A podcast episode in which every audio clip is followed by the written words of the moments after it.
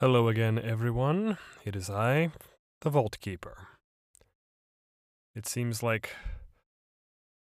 it seems like it's been a while since I was called on to do this, but actuality, I know it hasn't been that long.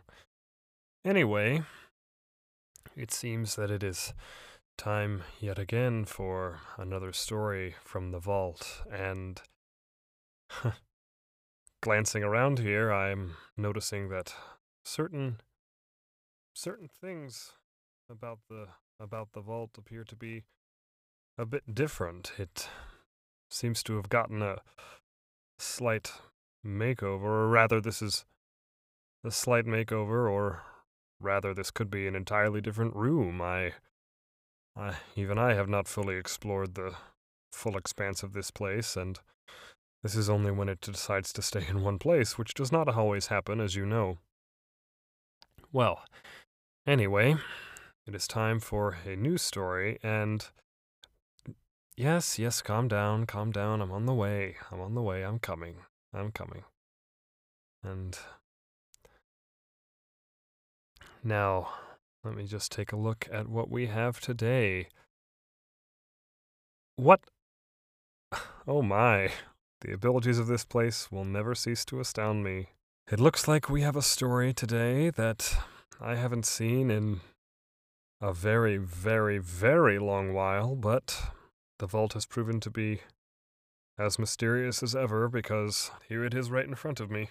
This was actually a story that was written by a good friend of mine. Um, this was authored by a friend named Emie Estes, who wrote this, if I recall correctly. And this this was quite a unique story, if I recall correctly. This one this one was I was certainly not expecting it the first time I heard it, and I'm pretty sure myself and everyone else involved was quite entertained. And something that is very important in any story, no matter whether it's a comedy or something else entirely, I think every story needs a certain amount of moments to laugh and relax, especially if it's more of a serious story, like many are. So, I hope you're all sitting comfortably, lying comfortably, however you like to hear the stories. Now, everyone, let's take a deep breath as we open the Story Vault.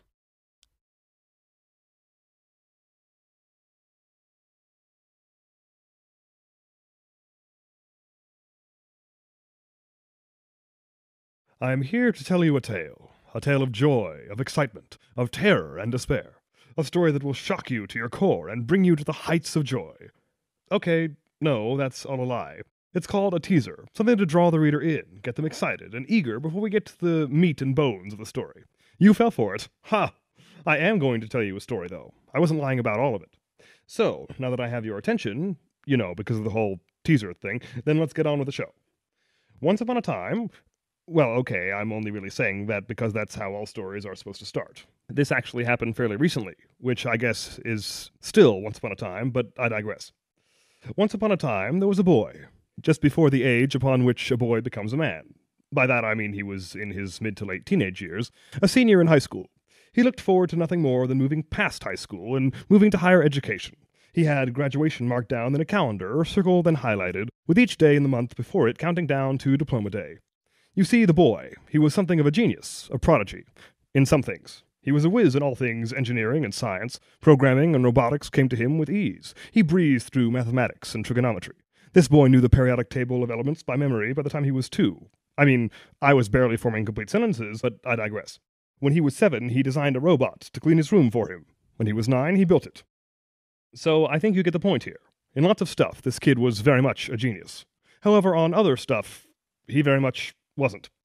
Geography was difficult to him. He could weave around a circuit board like it was the back of his hand, but give him a map to the bathroom of his own home and he would manage to get lost. He had no mind for history, could not imagine why people would care about the past when he had the future at his very fingertips. So the boy longed for the day when he could focus on his science and technology. He wouldn't be going to some liberal arts college. No, he was going to a school where he could focus on his inventions nearly 24 7. A dream come true for this kid. However, There was one problem. Of course there is. This is a story, after all. A story isn't interesting unless there's some sort of obstacle to overcome. The problem in this tale has a name Miss Finkelbaum. Miss Finkelbaum was about 75 years old and always smelled like a distinct mixture of cats and peppermint. She was the boy's arch nemesis, though most people in the school simply knew her as the English teacher. English and literature classes were the bane of our main character's existence. As I said before, he was not the best with classes unrelated to science, and English was the worst. He simply couldn't make himself care about grammar, punctuation, and sentence structure. Any stories slipped from his mind as he read them, his brain unable to latch onto something he found so boring. Don't get him started on symbolism. I made that mistake once, and let me just say, that is a story I will never tell. He had always struggled with English, but if English lessons were lions waiting to attack, then Miss Finkelbaum was the lion tamer cracking the whip. Not only did the woman refuse to give the kid a break, but she also had it out for him ever since he refused to fix her computer after she spilled her gross peppermint tea on it for the fifteenth time. Sure, she was all about using the genius in her class to her advantage, but when his grade did not get bumped up the first 14 times, he decided no more. So he stopped fixing her computer, and now he was sitting with a big fat F on his report card. The fact he couldn't string together five sentences without including at least seven grammatical errors might have played a part in it, but he was pretty sure it was mostly the whole computer thing. Whatever the reason, it had become a nearly insurmountable obstacle, as his school refused to give him his diploma when he was failing a class. So the boy, his name is Damien, by the way. I know that usually comes at the beginning of the story, but I just think it's such an unfortunate name. Sounds like a supervillain waiting to happen. I just wanted to give you a little background into the boy before springing the name on you, just to let you get to know him a little before it threw you off. Is he a villain? I'll let you decide for yourself. So Damien did what science geniuses did best. He plotted.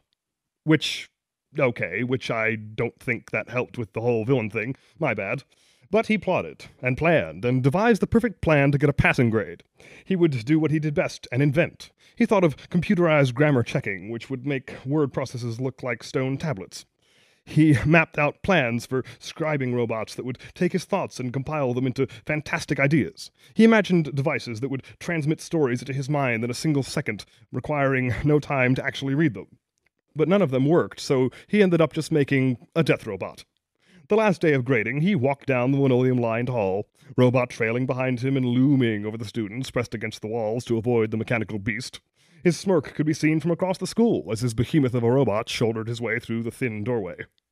Miss Finkelbaum was grading paper when the boy stepped in, and didn't even look up at his entrance. She merely pushed her thin glasses up farther on her nose and called, Yes, how can I help you? Miss Finkelbaum, Damien began, in the loudest and most imposing voice his young frame could muster. Ah, uh, Damien, I was just grading a paper now. She held up a paper absolutely littered with red marks. Are you aware that you have more sentence fragments in this than actual sentences? No need for that, the boy sneered and gestured to the robot that sat idle, waiting for him to turn it on.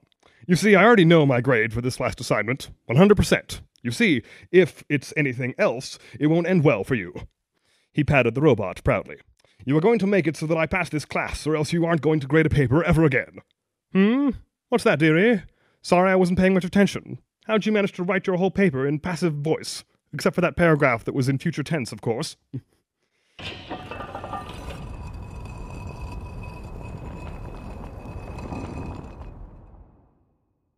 Unsurprising, considering his writing skills.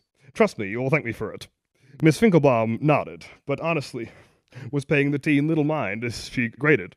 In fact, she didn't even bother to look up when going to grab her tea, and her hand bumped into the mug that was much closer than she anticipated. The cup went flying, splashing all over the gigantic robot beast, and dripping onto the circuitry which was left exposed in the inventor's haste. Oh my, she gasped, seeing the robot for the first time. Damien, who had somehow managed to miss all that, grinned when he heard her gasp, assuming that she was impressed by his speech. In that moment, the apex of his rant, with his English teacher's attention fully on him, the student turned the creature on and it ripped itself apart. With the tea soaking its mechanisms, the robot went haywire and literally destroyed itself. Damien could only watch in horror. Don't worry, he fixed it eventually. Or he didn't graduate. I don't remember. It's not important. The moral of the story is, obviously, always stay hydrated and have your favorite tea or water nearby. You never know when you'll need it.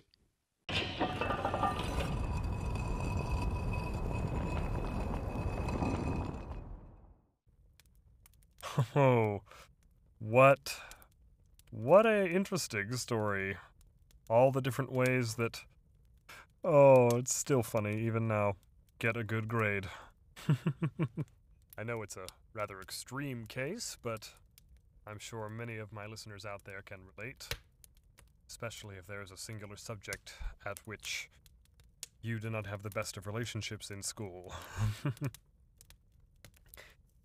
yes, well, of all the ways to do it, I have to say, building a robot was one of the most unique I'd ever heard, so there is that. And this one was primarily a primarily a comedy, I believe, or at least that's what I thought when I first read it, and I still do. It's a really, really fun one, and I really enjoyed it. It does make you wonder what else other people what else other people might do in this universe for receiving good grades, because if the one guy built a robot in order to get a grade changed, wonder what others might do. Hack the hack the computer system and steal the money or something else. I am not sure. Anyway, thank you to all who listened this week. I greatly appreciate it, as does the Vault. Without the Vault, I don't have an occupation, and without the stories, the Vault is not serving its purpose. So I know the Vault and myself are very grateful. Be sure to discuss and send out this episode to your friends and family if you enjoyed what you heard today. And don't forget to join me next week, the next time we open the Story Vault.